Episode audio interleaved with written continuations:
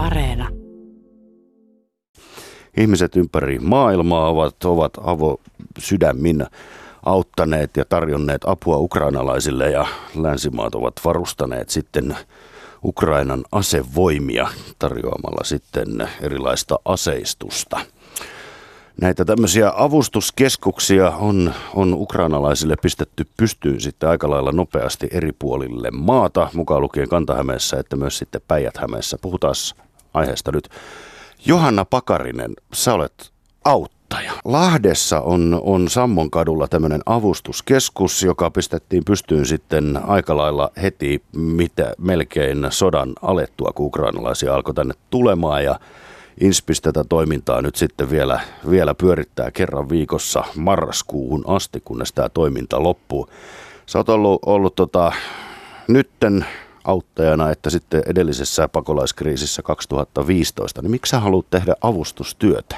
No nyt oli ainakin ihan selkeää, että, että tilanne tuli tosi yllättäen eteen ja ihmiset, ihmiset tuli tänne käytännössä ilman oikeastaan minkäännäköisiä tarvikkeita. Että tosi monihan on tullut joko lentokoneella tai bussilla ja varsinkin siinä alussa oli ihan täysin selvää, että, että kaikki jäi Ukrainaan. Että esimerkiksi jos tuli lapsiperheitä, niin ei ollut vaatteita, ei ollut mitään.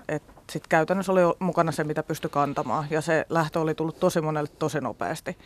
Ja tietysti tässä, kun on menty pidemmälle, niin myöskin kävi heti selväksi, että ihmisillä on paljon, ne haluaa auttaa. Lahdessa ei ollut mitään sellaista, kuka olisi auttanut pelkästään ukrainalaisia. Et itse asiassa täällä oli muutama toimija, jotka yllätti meidät siinä, että sanovat, että hei nimenomaan ukrainalaisia erikseen lähde auttaa. Ja ihmisillä oli paljon sitä, että halutaan nimenomaan antaa ukrainalaisille tavaraa. Mä alun perin siivosin meillä yhden sellaisen hyllyn kotoa.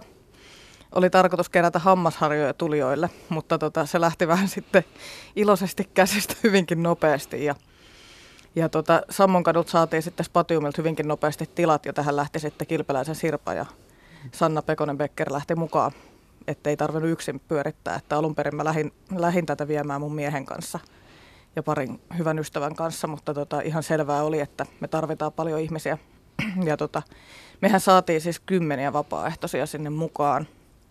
Ja oli tarkoitus, että kolme kuukautta – toimitaan Sammonkadun tiloissa, mitkä oli itse asiassa alkuun tuntuu, että ne on tosi isot, mutta nehän ei sitten, loppujen lopuksi ne oli ihan täydelliset meille. Ja tota, sitten toukokuussa, kun me oltiin sillä porukalla lopettelemassa, niin sitten Inspis tuli tähän mukaan ja Lahden kaupunki tietysti tuli niin kuin voimakkaasti siinä vaiheessa mukaan auttamaan ja sen vuokrasopimuksen mukaan tämä on päättymässä tosiaan nyt marraskuun loppuun.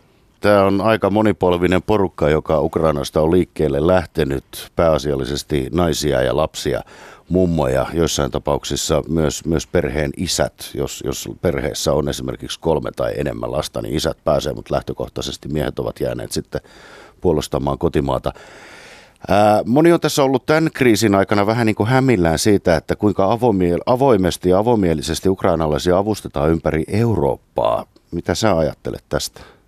Mun mielestä meidän tarvii auttaa ihan kaikilla tavoilla, millä jokainen meistä pystyy, että – että tota, silloin alussa varsinkin, niin eihän sieltä olisi päässyt, ellei jos lähtenyt yksityiset hakemaan porukkaa ihan busseilla ja käytännössä omakustanteisesti. Ja tietysti se, mikä, mikä on tosi hienoa, on ollut se, miten tämä on tuonut ihmisiä yhteen ja miten paljon tämä tuki on auttanut esimerkiksi just näitä, jotka tulee, niin on tervetullut olo tänne, kun on valaistu jotain rakennuksia vaikka Ukrainan lipun väreissä, vaikka se meistä tuntuu vähän sellaiselta, että taputetaan hoitohenkilökunnalle, niin silloin on ollutkin tosi iso merkitys. Ja sitten osalle tämä on täysin uusi kaupunki, kokonaan uusi maa, niin se, että täällä ihmiset ottaa vastaan, niin pelkästään silläkin on jo merkitystä. Ja tietysti se, että seisotaan ylipäätänsä Ukrainan tukena. Ja käytännössä silloin se tarkoittaa myös sitä, että ollaan Venäjää vastaan.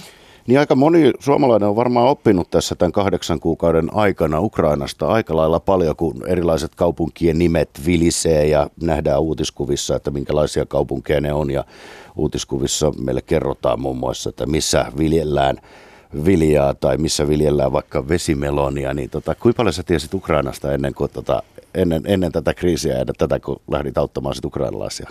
Mikä se sun Ukraina-tietous oli aiemmin? Kyllä se valitettavasti mullakin on tätä kautta tullut se suurin osa tiedosta, että aika vähän, en ole koskaan itse käynyt siellä, sitä on paljon kysytty.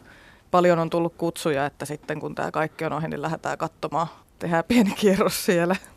ja meidän lapset itse asiassa odottaa sitä, että pääsee Ukrainaan, että he on kanssa ollut tässä aika mukana. Okei, okay, no Mutta niin. tota, kyllä olisi, niin, vähän noloahan se on myöntää, en mä osaa itse edes Ukrainaa muuta kuin se, mitä tässä on oppinut ja mitä on opetettu meille, mutta sekin kävi itse asiassa hankalaksi tuossa avustushommissa, kun he halusivat sitten opetella suomea, niin se kääntyi sitten suomeksi keskustelu hyvin nopeasti. Niin siellä on, on, on tota varmasti monenlaista taustaa näillä ihmisillä. Toiset on kielitaitoisia ihmisiä ja toiset, toiset osaa vaan sitten Venäjää, Venäjää ja Ukrainaa. No ihmisiä on monenlaisia. Toiset on, on tulleet käytännössä niin kuin idästä, jossa, jossa kaupungit on pommitettu ihan maan tasalla ja toiset on tulleet sitten kaupungeista, jotka ei käytännössä ole ottanut osumaa. Tilannehan on se, että toiset ovat tulleet ja menneet takaisin ja toiset ovat tulleet jäädäkseen ja osa vielä Ukrainassa pohtii, että pitäisikö lähteä nyt. Oliko niin, että tuommoinen reilu 40 000 ukrainalaista oli tullut ja kolmas osa heistä haluaisi jäädä sitten Suomeen. Johanna Pakarinen, että minkälaisia ihmisiä nämä avustettavat on, on olleet, joihin sä oot törmännyt täällä Lahdessa? No pääosin varmaan tällaista niin kuin suunnilleen kolme nelikymppisiä on tullut kaikesta ehkä eniten lapsiperheitä. Suurella osalla on tietysti niin, että osa perheestä on vielä jäänyt sinne.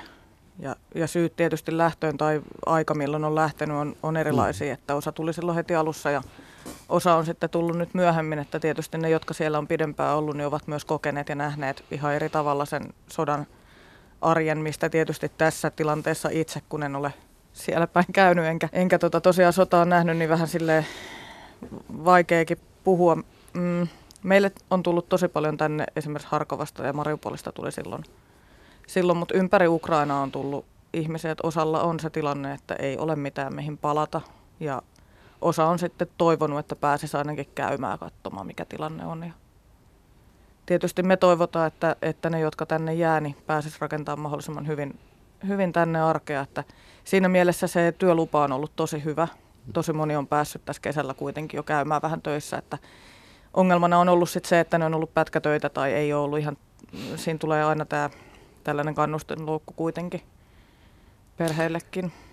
No te olette useamman kuukauden apua nyt tarjonnut, niin minkälaista, minkälaista se avun pyytäminen ja avun antaminen tällä hetkellä näille ukrainalaisille on ja miten tämä auttaminen on tässä näiden kuukausien aikana muuttunut? Onko se muuttunut millään tavalla? No ihan alussahan oli tietysti se, että kun kaikki tuli, kaikki alkoi alko rytinällä, niin niissä vastaanottorahoissa oli tosi pitkään ongelmia. Nyt mä en ole saanut yhtään enää palautetta siitä, joten voisin kuvitella, että tilanne olisi parantunut paljonkin. Ja tota, tietysti täällä on ollut vastaanottopaikat virallisesti täynnä jo jonkun aikaa, eli tavallaan se arki on, on suuremmalla osalla varmasti lähtenyt niin pyörimään. Alussa oli tosiaan se, että kenelläkään ei käytännössä ollut mitään. Hyvin harvalla oli ainakaan sellaisia säästöjä, että Suomen hinnoillakaan pärjäs. Ja tietysti edelleen on sellaisia tilanteita, mutta me ollaan hyvin, hyvin moninaisiin kysymyksiin vastattu, että on ollut koulusta ja ja tota, ihan sitten tietysti työssä käynnistä ja ihan kaikesta mahdollisesta on otettu myöskin sitten selvää, että mehän ei missään nimessä olla mitään ammattiauttajia oltu ihan täysin eri alalta. Suurin osa meistä on ollut yrittäjiä. No Lahdessa suurin ö, ulkomaalaistaustainen vähemmistö on, on venäläiset ja tässä on nyt sitten tämän osittaisen liikekannallepanon seurauksena venäläisiä miehiä lähtenyt pois ja sitä on vähän ihmetelty nyt lännessä, että Suomessa myös, että, että mitäs ihmettä, että nyt venäläiset sinkoilee Eurooppaan, kun täällä on myös ukrainalaisia, niin oletteko te selvinnyt niin sanotusti hyvin vai onko tullut jotain tilanteita ukrainalaisten ja venäläisten kesken? No ei ole muuta kuin multa on tästä kysytty, että, että tota, minkä takia niitä otetaan Suomeen ja minkä takia laitetaan samoihin vastaanottokeskuksiin. Että nopeastihan ne jutut silloin levisi, että mä en tiedä saatiinko siihen sitten selvyys, että ei tulisi samoihin tiloihin. Et meillä ei ole missään vaiheessa ollut mitään ongelmia, että et ainoastaan ukrainalaiset on ylipäätänsä pyrkinyt koko keskukseen ja mehän ollaan tarkastettu henkkareita ja muuta pyydetty rekisteröitymään niin meillä ei ole myöskään ollut missään vaiheessa niin kuin ongelmia siitä, että epäiltäisiin, että joku väärinkäyttäisi sitä apua. Joskus kuulee, kuulee puhuttavan paljon sit siitä, että, että myös auttaja tarvitsee apua, kun auttaja väsähtää, niin että vieläkö sulla on energiaa vai, vai alkaako olla niin sanotusti energiat lopussa? Auttamisen osalta? No tämähän on mun kohdalla muuttunut myös sille, että me lähdettiin silloin alussa siihen, että me itse kannetaan koko vastuu tarvittaessa. Ja oli tarkoituskin lopettaa silloin toukokuun lopussa, jolloin sitten tosiaan Inspis ja Lahden kaupunki lähti tähän mukaan. Ja siinä vaiheessa itse asiassa tuli muita toimijoita, että Lionsien apu oli silloin maalis, huhti, toukokuussa todella voimakasta. Ja Lionsit oli jäämässä kesälomalle, niin sitten tuli Rotaret tilalle tai mukaan. Ja Lahden seurakunnat lähti vielä enemmän mukaan, eli, eli kesällä pystyttiin sitten heille ohjaamaan paljon. Ja siellä tietysti on se ammattiapukin on vähän erilaista ja sellaista matalan kynnyksen ja mun käsittääkseni sieltä sai tosi moni apua.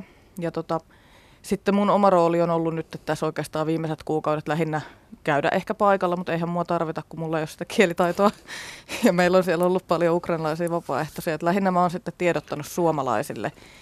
Ja tota, sitten nyt kesä, kesällä me ollaan kerätty sitten, tai kesästä ollaan kerätty Ukrainan armeijalle. Mm. Meillä on kaksi joukko-osastoa, jotka, joihin meillä on yhteys, joille, joille sitten on kerätty, mitä, mitä he on tarvinnut, että mitään turhaa sinne ei ei osteta. Avattiin jopa pienkeräys tätä varten, kun noita armeijan tarviimia asioita, ei niin yönäkölaitteita ja muita, ei pysty kukaan yksittäinen ihminen yleensäkään ostamaan tai lahjoittamaan.